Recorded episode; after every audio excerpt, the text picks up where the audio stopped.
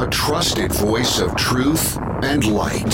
The narratives that mislead most of us aren't outright lies, they're the deliberate omission of facts that could give us a more complete picture. And a rally point for those who've accepted the reality that they are not sheep.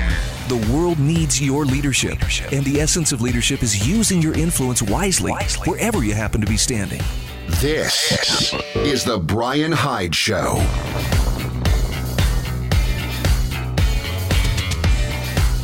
Well, hello there, my fellow wrong thinker. Thank you so much for joining me today on the Brian Hyde Show. Want to give a quick shout out to my sponsors, Alta Bank Mortgage, also Landmark Risk Management and Insurance. I appreciate uh, those sponsors stepping up and making it possible for me to focus like a laser on doing this program. And that means bringing you relevant content that uh, not only informs, but hopefully inspires at some level, or at least encourages, because, man, heaven knows we've had a lot of reasons to be discouraged this year. There's a lot of stuff that's just been weighing on us that uh, it, is, it feels like we've just been down and being kicked over and over and over. And, uh, and I want to see things squarely. You know, I want to face the world as it is, but at the same time, I think there are some marvelous things going on around us, and, and I think that uh, our finest hours are still ahead of us, even if times are tough or even if things are very trying. This is where we learn what we're made of. If that sounds a bit too optimistic, I'm sorry, but stiff upper lip, pip pip, and all that. You know, I think I think we have, uh, I think we all have a destiny that we are given the opportunity to fulfill. I don't think it's forced on us. I don't think it's, you know, preordained that uh, it's going to be this way and there's nothing you can do about it. But I think all of us are given the opportunity to to become something that is greater than we thought we could become. And it's not because we're building a monument to ourselves so much as we're becoming something that uh, that brightens the world around us. That's really what we need right now. There's so much anger, there's so much darkness, and just people chomping at the bit in fear and anger, wanting to lash out like a wounded animal. You don't have to be that way. And hopefully, with the, the things I share on this program, the articles, the insights, you're getting an idea that it's not as bad as some would have us believe but I'm not going to tell you it's all sunshine and roses either. Uh, Got to admit, one of the more interesting things I saw last week, and I'm, I'm only going to touch on this briefly since uh, vaccines are now in the news, and oh, well, it's looking like, you know, the vaccine distribution has become, uh, you know, a, a, a political football. Wow, who could have seen that? Who could have seen that? Uh, you know, the the vaccine itself. Now they're talking about. Uh, oh, I'm hearing various media sources talk about how you know this is going to be determined by skin color as to who gets the vaccine and who doesn't. I don't know if that's true or not. It just it sounds to me like more clickbait. But I will tell you something I saw with my own eyes that was uh, how can I put this? Awkward, to put it mildly. And that was the, the nurse and the other personnel in Tennessee getting the, the vaccine shot. And then the nurse getting up there and talking uh, about 13 minutes into the news conference, she passes out, faints right there on camera. And I know people are kind of like, uh, okay, is that a fluke? Is that look? I'm I'm very pokophobic. I do not like needles, and in fact, I have uh, at various times when when somebody has given me a shot, you know, uh, whether it's drawing blood or you know, once I got a cortisone shot in my shoulder, um, yeah, I come really close to passing out. But that's like right in the moment. This was like well afterwards, and anyway, if you're looking to inspire confidence in people, hey, this vaccine is great and it's going to protect us all. Oh, that's the other thing. The the uh, just to fan those flames of fear for us. Um, the vaccine may be out, but of course we're still told now that doesn't mean that we don't have to wear masks, we don't have to socially distance. And there's also this added uh, little level of difficulty that over the weekend, I think in the UK, scientists are now saying the COVID 19 virus has mutated. In fact, they're saying it is mutated faster and in ways that they've never predicted before. I think they were saying 20 plus different mutations have taken place. And again, I don't know if that's true or if that, you know, means the vaccine is ineffective or or what it means. Man, it sure feels like somebody's just trying to stoke that fear though. And that's that's the part where I'm like, ah, come on. Give us a little bit of a break. It's in fact, I want to start with with an article. I'm just going to touch on this one briefly. Um, it's called "Yes, Follow the Science in Every Field." This is from Richard M. Salsman. I found this on the American Institute for Economic Research's website. He talks about how we have heard all through the year the admonition from the acolytes of, of COVID 19 lockdowns follow the science. And many of these admonishers presume that lockdown skeptics are myopic, anti science miscreants infected with a reckless disregard for human health, safety, and life. Yes, he says some people are so emotional, phobic, religious, or political they cannot reason right, but can there be no rational, healthy skepticism about the health effects of COVID 19 or the health and wealth effects of lockdowns? He says nothing could be further from the truth and nothing farther from the science. So his point is yeah, we need to follow the science, but we need to do it in every field not just in epidemiology, but also in politics, in economics, in philosophy. Now, this last mentioned field, which means love of wisdom, teaches mankind to follow his nature, to be rational, logical, objective, and contextual. To be scientific in every field means to incorporate both theory and practice, to assess all real and relevant factors, not just a select few of them, it means cultivating a perspective that is likewise impartial, meaning not biased, comprehensive, meaning not narrow, and proportional, meaning not imbalanced. Now, throughout his article, I mean, he appeals to uh, some of the, the points that Henry Hazlitt made in Economics in One Lesson, which, by the way, if that book isn't on your bookshelf, you're missing a terrific opportunity to expand how you see the world or to better, to create a better filter through which to see the world. It's not that Henry Hazlitt, you know, had all the answers there in his book, and once you memorize them, by gosh, you've got it. But he does explain very clearly some of the better uh, techniques and some of the better principles of how to approach policy, how to approach decisions, looking not just the, at the immediate and desired effect, but at the potential long term unintended effects that may follow. That's the difference between a good policymaker and a bad one, a good economist and a bad one. The good economist looks beyond what immediately strikes the eye. The bad economist only sees direct consequences of a proposed course. The good economist looks at the economist looks at the longer, indirect consequences. The bad economist sees only the effect of what a given policy has uh, what the effect of a given policy has been or will be on one particular group, while the good economist inquires uh, also what the effect of the policy will be on all groups. And in this regard, Richard Salsman says, yeah, well, he goes, I'd, I'd say competent epidemiologists, political scientists, economists, and philosophers need to look beyond what strikes their eye or their predilections.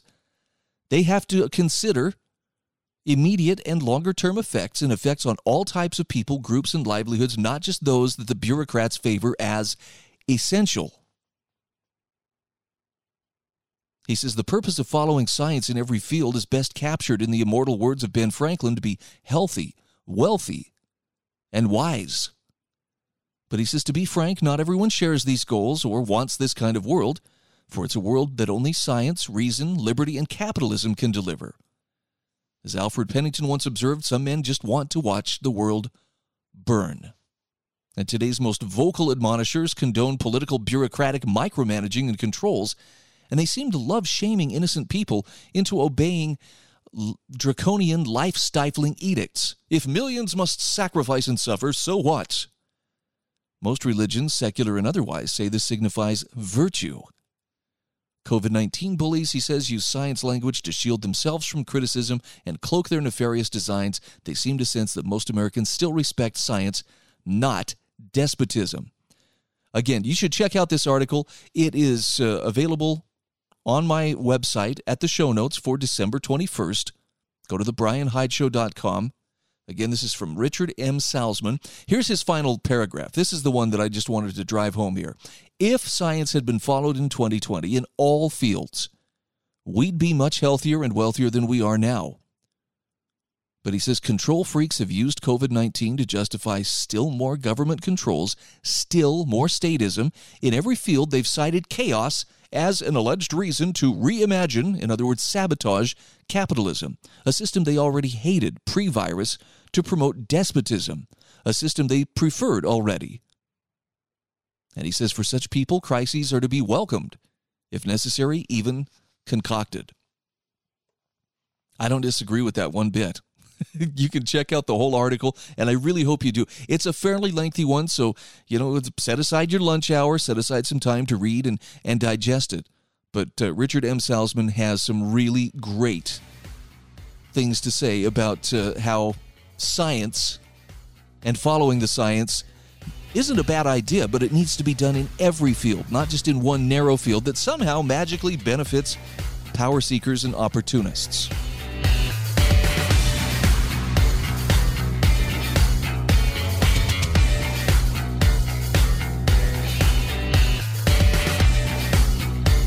This is The Brian Hyde Show.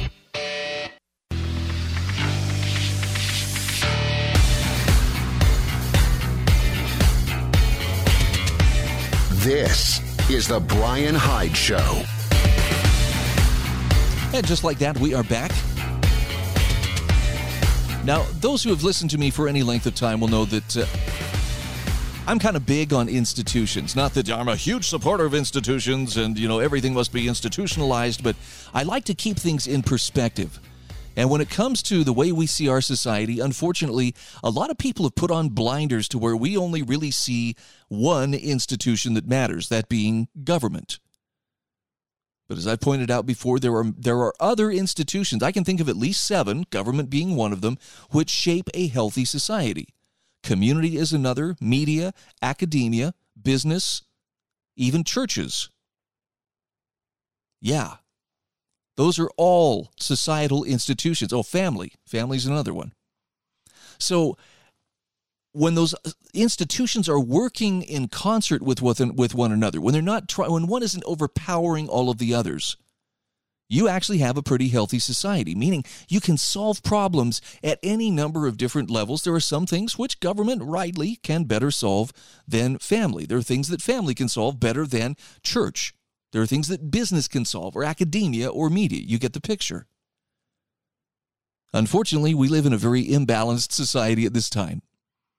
And one of the best, uh, or one of the biggest indicators of this is uh, that uh, those institutions are not only out of balance, but some are being co-opted and used. In fact, this is probably the thing where I've I've really noticed some of the most alarming stuff is the woke. The woke have taken over in government. Media is woke. Academia, well, academia is actually where the woke really got their first big toehold. Business, very woke. How many uh, diversity and sensitivity seminars have you had to sit through? As the course of, you know, of, as, as a condition of employment. Even churches have been co opted by the woke. So that doesn't leave much. It leaves community, which, you know, if, if your community is, is, you know, showing itself to be inclusive, St. George, Utah, I'm looking your direction, getting rid of, you know, anything that, that somebody out there might somehow consider offensive. A crazy thing to think, since there are people who actually thrive on contrived offense so as to better have power over other people. Yeah, yeah, even community can be co opted. But now family is the next institution that's being targeted for a takeover by the woke. Saw this article on lewrockwell.com earlier today. It's by Michael McCaffrey. The woke left are demonizing parents and want to abolish the family. Now, he does say that's the intellectual equivalent of a toddler's tantrum. So let's jump right in here did I did I need to post any kind of a warning that somebody's feels might uh, might get a little bit triggered here? Okay, well, I'm I'm posting that warning now. Beware. This is some pretty straight up truth, and it might trigger some people. He says children raised in a nuclear family are safer, healthier, happier, and more successful. So, of course, the radicals want to abolish it and raise kids in communes because parents are tyrants. 2020, he says, has been a year of pandemics. The most prominent of these is coronavirus, which has killed over a million people worldwide and wreaked havoc on the global economy.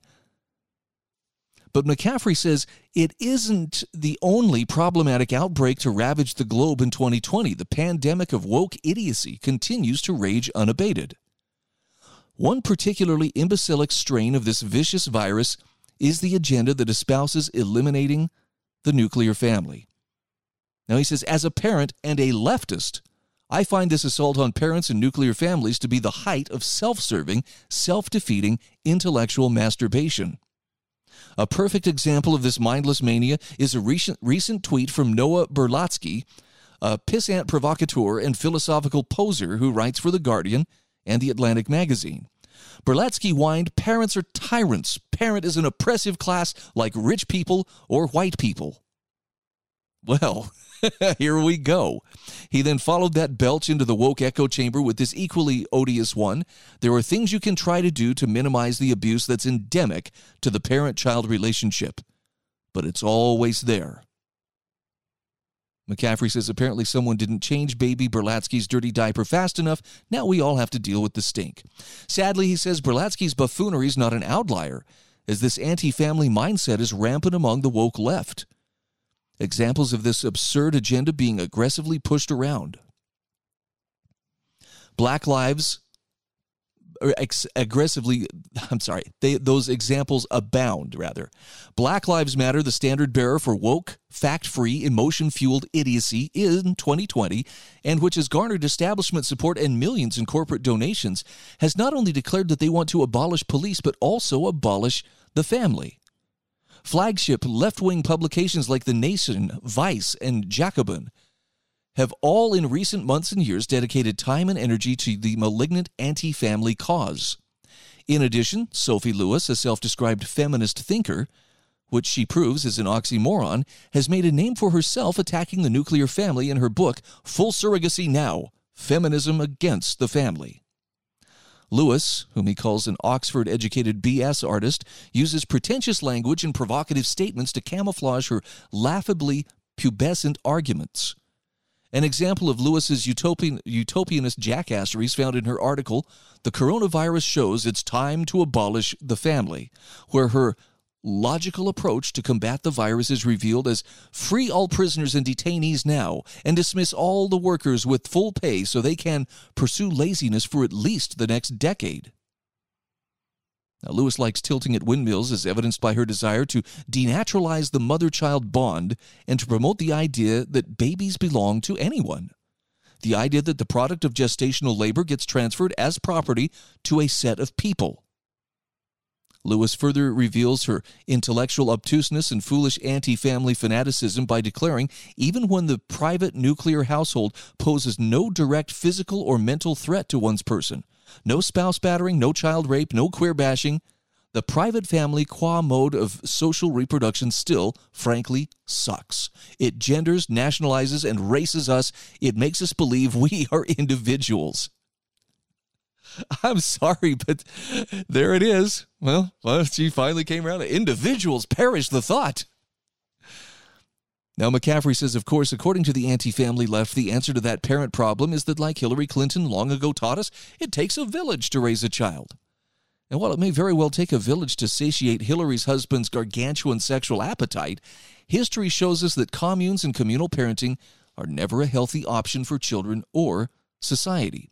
For instance, a bevy of high profile Hollywood stars have grown up in communes and cults where the nuclear family was replaced with a communal approach and it was more ordeal than ideal. The famed Arquette family, which includes, includes Roseanne, Patricia, and David, grew up in a commune, as did Winona Ryder. None of them speak highly of the experience, which included a lack of electricity and running water and rampant drug use. Rose McGowan, as well as Joaquin and River Phoenix, grew up in the communal free love Children of God sect that was rife with child sexual abuse. McGowan said of the experience, there's a trail of some very damaged children that were in this group, saying, I got out by the skin of my teeth. McCaffrey says studies show that step parents or non biological guardians of children are astronomically more likely to harm children than biological parents. Yes, he says, there are certainly awful parents in the world who abuse and neglect their own biological children. But Berlatsky bemoaning parental power dynamics and Lewis lamenting gestational labor are ironically the intellectual equivalent of a toddler's tantrum. Wanting to eliminate the nuclear family, because some people have had traumatic experiences infinitely asinine and embarrassingly infantile. It's akin to demanding that the sun stop rising in the east because you got sunburn. As any parent will tell you, raising a child is a Sisyphean tack, task rather requiring a Herculean effort, but it's worth it as study after study shows. Growing up in a nuclear family is contrary to the anti family left, not an albatross, but an advantage in terms of mental, emotional, physical, and social health, as well as education achievement and income level. What all children need are parents who love, comfort, protect, and guide them. And what these delusional anti family advocates need is a reality check and a swift kick in the butt. which he says, I'd be happy to deliver both. This is The Brian Hyde Show.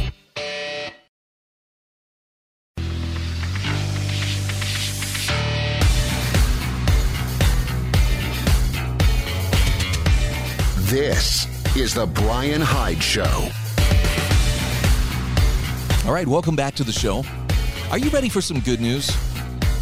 I feel like I've had uh, maybe a bit more bad than good so far. So let's balance this thing out here. Let's bring balance to the force, Luke, and uh, and talk about something good that happened.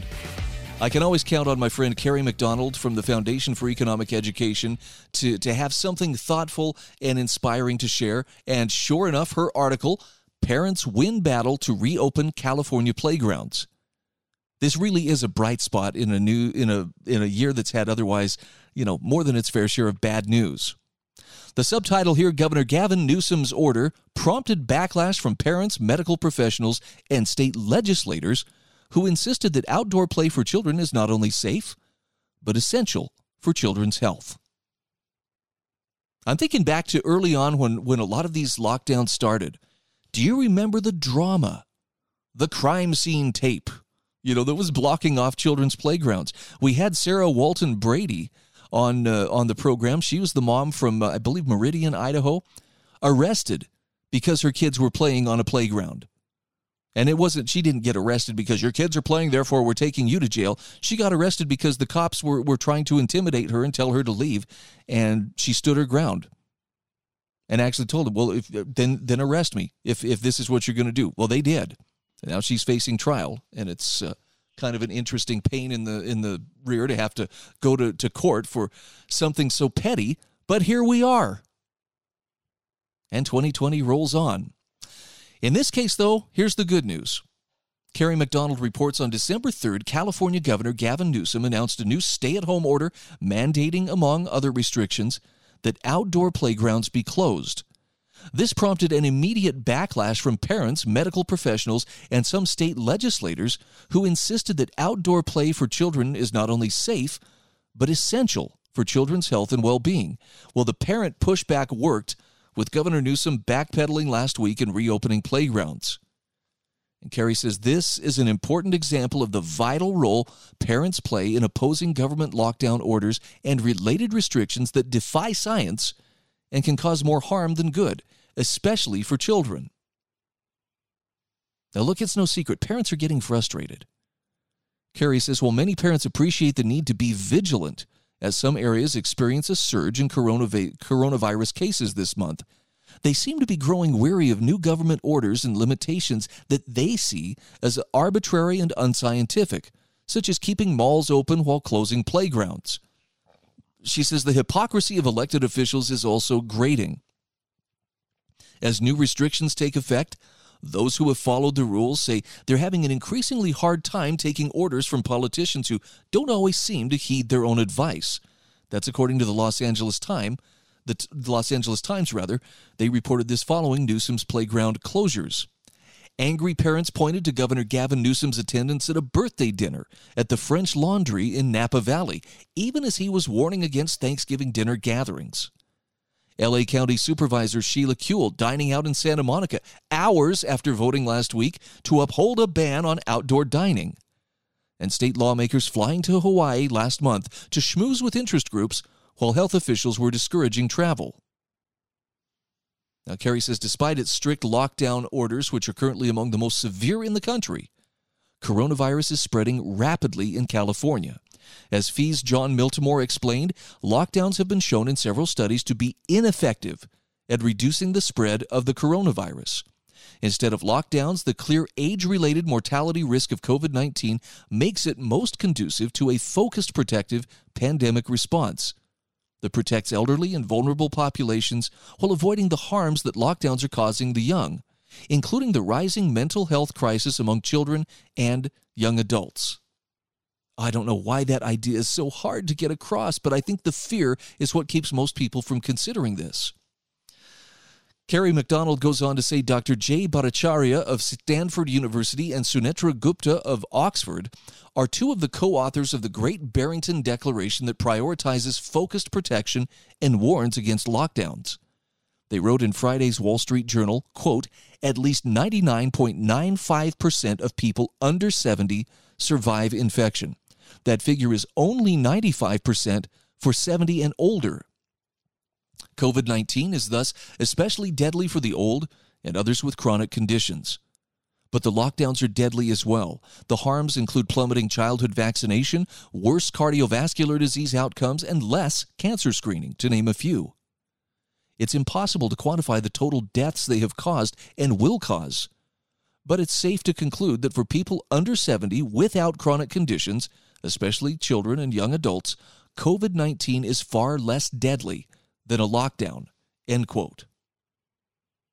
Well, thankfully, there has been resistance, and I believe this is principled resistance. And Kerry talks about how that resistance has grown. She says, with recent warnings from public health officials such as Anthony Fauci suggesting that pandemic related restrictions could last into next fall, more Americans are resisting. Some business owners are openly defying lockdown orders or operating underground, determined to keep their enterprises afloat so that they can pay their bills and serve their customers. Civil disobedience continues to spread as citizens rise up against mounting government coercion and control. Parents are increasingly part of this resistance. They see how lockdowns and related policies are negatively affecting their children who are at very low risk from COVID 19, but high risk from the collateral damage that lockdowns cause. Some of them have had enough of the government overreach. Yoko Goodman is a California mother who says she was appalled when the state closed playgrounds and is angry about the lockdowns and restrictions. She says, We were upset when the playgrounds were closed in open air. Those yellow tapes, keep off, were symbols of control. She told Kerry in a recent interview it's common sense that kids need fresh air to move muscles, mingle with other children. I was appalled to see them limit children's movement. The whole thing is ridiculous. After all, this is the America I fell in love with and left Japan.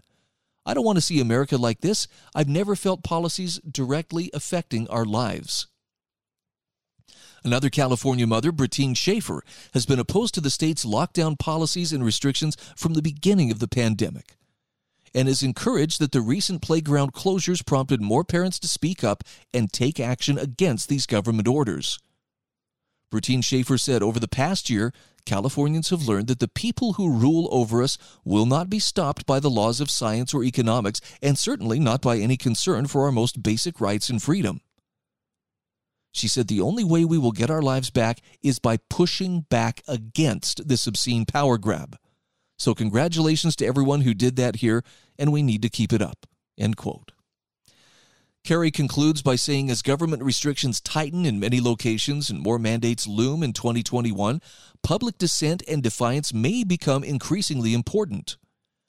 The parents who successfully pushed back against playground closures prove that individual actions can lead to meaningful change. I wish it were easier. I mean, I wish it, there were a way to do it where you could be free of, you know, criticism and and a, and and free of of you know people you know targeting you doxing you. I mean that seems to be kind of the, the thing now. Let's make this person famous. They were shopping without wearing a mask or they were letting their kids play on the playground. And of course everybody's got a camera with them so they'll take video and go post it. And anyway it's it's petty and i honestly don't know is is it just a product of the fear or is there some deeper underlying mental aberration that's at work here. People don't feel in control of their own lives, and so they want to reach out and control others. I, I seriously don't know. I mean, I'm I'm asking honestly. Is that is what could it be? I remember a time when I willingly lined up behind policies that dictated through government control this is what person sh- what people should or should not do. And aside from acts where you can provably show that someone has been harmed and someone is held accountable for that harm and made to uh, engage in restitution, I've had to turn my back on that. I've had to I've had to relinquish the little inner tyrant that wants to control other people. And here's the kicker. That's when I started to actually find peace and happiness in my own life. I don't know how to describe it other than uh, when you when you lose the need to control other people or to dominate other people, it's a lot easier to be at peace with your own life. But the people I see out there who are most frustrated with others, the ones who just, oh, you're not wearing your mask correctly. Oh, you didn't wear a mask when you went out in public. They are the unhappiest people that I've ever seen. And I have to believe that the, the two issues are related somehow. I mean, I'll leave it to better minds than my own people who actually understand psychology and, you know, the, the human psyche to, to put that into perspective. But, you know, from, from the woke, you know, insisting that everybody has to feel and think this way and speak this way to the people who are very uh, keyed up over, you know, the, the COVID restrictions and, and angered when they see people apparently not in complete, absolute compliance. Y'all need to take a nap, eat a bran muffin, I don't know, maybe smoke a doobie, something.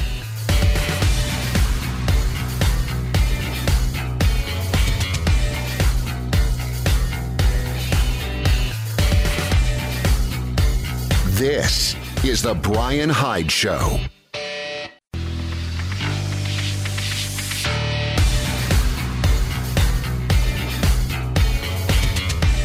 This is the Brian Hyde Show.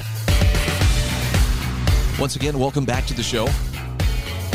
This is a place where wrong thinkers can gather. Not so much to create a wrong think echo chamber, but just just to know that somebody isn't going to be judging you because, well, you know, you hold a different point of view. So I'm going to have to qualify my friendship with you until such time as you come around to seeing things my way. There is no requirement, there is no such expectation that you have to think this way or be that way in order to be my friend or in order to be considered valuable or to have a valuable point of view and be able to offer understanding of the world. I found my notes, by the way, um, from the uh, Better Angels seminar I attended almost two years ago, and uh, just was going through those the other day. Gosh, that was a great seminar. That was it was an all day thing, but the the beauty of that seminar was it brought together a dozen people six people who identified as pretty hardcore conservative, six people who identified as pretty hardcore progressives, and put them in the same room and had them have real conversations with each other with the cardinal rule no one is allowed to try to change one another's minds. I know it sounds like an impossible thing, but it was really powerful. So I think they've changed the name now. I, I, think it's it's no longer Better Angels. I'll have to look. I, I just got an email from them uh, a couple of weeks ago, but I think they, they may have changed the name. But anyway, there's a better approach. And that better approach is look, somebody disagrees with you, so what? It doesn't mean they're stupid. It doesn't mean they're they're evil. The only place where I really draw a hard line and where you'll find me getting my back up and, and, and starting to get a little bit sporty is when you start to advocate the use of force or coercion against me you're going to have a fight on your hands. And it's not because uh, I was looking for one, it's because you forced one on me. What's the saying? Won't be nothing if you don't start something, right? so just back off. You've been warned fairly. Back off. Stop trying to force people. Unfortunately, there are those for whom this is absolutely a way of life and a mindset and they'll go to such incredible lengths to make this happen. Look, the, the really crude, primitive ones are the ones out there bare knuckle brawling in the streets. And by the way, that includes people on the right as well. Yes, Proud Boys, I'm looking your direction. You're not helping things. You're as enemy driven as your black clad counterparts. Y'all need to get over it. But there's some more devious ways of controlling people um, I thought this was interesting. Found this on Big League Economic, or sorry, Big League Politics.com. the IMF is proposing punishing dissidents by lowering their credit score if they go to bad websites. Now, interestingly enough, when when when I say bad website, I'm not talking about oh they're uh, they're looking at uh, you know lurid online content. No, we're talking about uh, websites that someone arbitrarily deems to be harmful. I would guess most of the website, the news aggregators that I visit on a day to day basis, would be considered bad websites meaning my credit score would be, well, worse than it is right now. Actually, I don't even know what my credit score is, but this new white paper from the Globalist International Monetary Fund is calling for dissidents to have their credit score lowered if they go to websites that are arbitrarily deemed to be harmful. This is a plan outlined in a blog written by Arnoud Boot, Peter Hoffmann, Luc Laverne, and Lev Ratnovski. Ratnovski. There we go. They're pitching the Orwellian notion as a breakthrough in financial technology, or fintech, as it's called for shorthand. They wrote recent research documents that once powered by artificial intelligence and machine learning. Let me try that again. Recent research documents that once powered by artificial intelligence and machine learning, these alternative data sources are often superior than traditional credit assessment methods.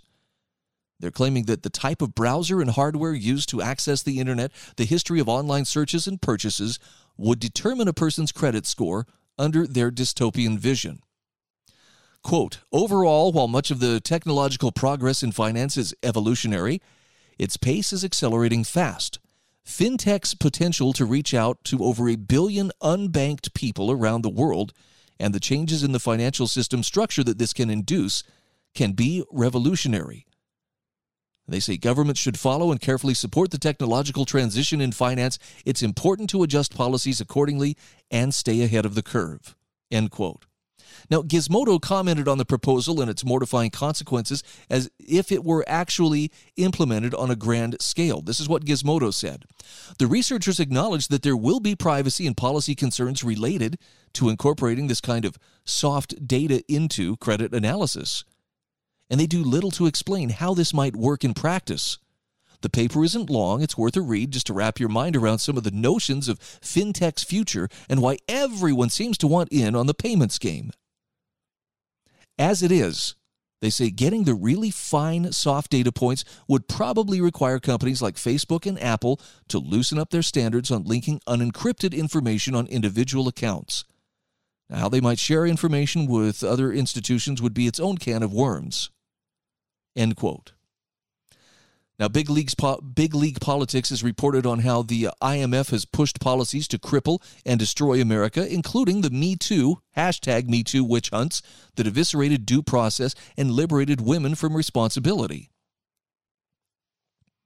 They've got some interesting examples here. These internationalists are working hard to implement Big Brother after crushing the masses with COVID hysteria, anti white pogroms, and a vote steal.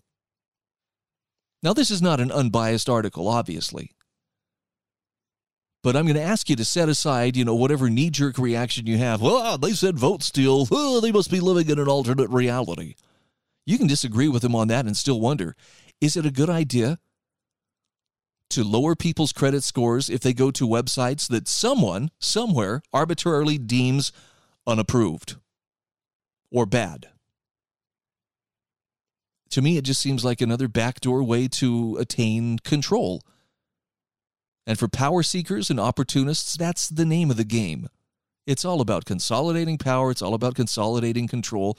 It's it's hard to have this conversation though. And Lord, Lord knows I've tried but uh, but so many people, especially online, especially on social media, just want to argue. They, they don't they don't care about hey, can we suss this out and really try to determine is this a good idea or not? It's just about no, I must crush you. From Rocky Four, you know, if if you die, you die. Uh, they they they just want to win. Personally, I think it's a really bad idea. I think there's a reason why the founding generation Whatever places they may not have been as woke as thou, they still had some terrific historical insights into human nature. And, and no matter how enlightened the woke among us claim to be, human nature has not changed. Their particular slanted view of it may be what's fashionable for a moment, but I'm just going to remind you what goes up quickly comes down quickly as well. It ain't always going to be this way. You base your understanding on human nature, and you will have a much easier time in understanding why people do what they do, what the things are that we struggle with, and, and what we need to guard against, regardless of circumstance, regardless of time, because human nature stays pretty much the same. There's a reason the founding generation enacted what they called auxiliary precautions in the type of governance that they set up. It's a fancy way of saying checks and balances. They limited power, they distributed it, they broke it up so that it wouldn't be consolidated in too few hands. And for the better part of two centuries, it worked beautifully. It kept mischief out of the hands of just a small consolidated group of people. Now, we've seen that turned on its head gradually. Sometimes there were some big turnings on its head. Uh, Abraham Lincoln, I'm looking your direction. What happened between 1861 and 1865? Yeah, that, that did a lot of damage to everybody. But the bottom line is this people who would claim that we are moving in the direction that uh, we're supposed to be moving must have an agenda of some sort. I mean, and I've heard some really, really bright young minds talk about, well, you know, this is, you know, we can't have the same kind of rules that they had 200 years ago. It's a totally different society.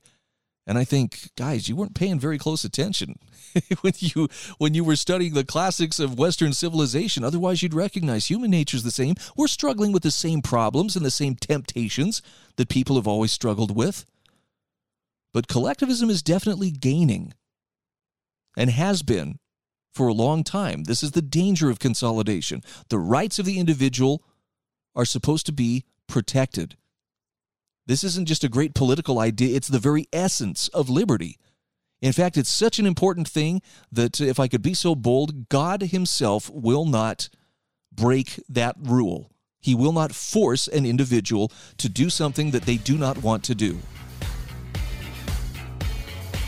But for some reason, there's always a strain of people who think, uh, no, no, we know better. If we could just force everybody to do the right thing, it's all going to be great. In fact, not one shall be lost. Or so they say. Seems like I've heard that before. Where was it that I heard that? This is The Brian Hyde Show.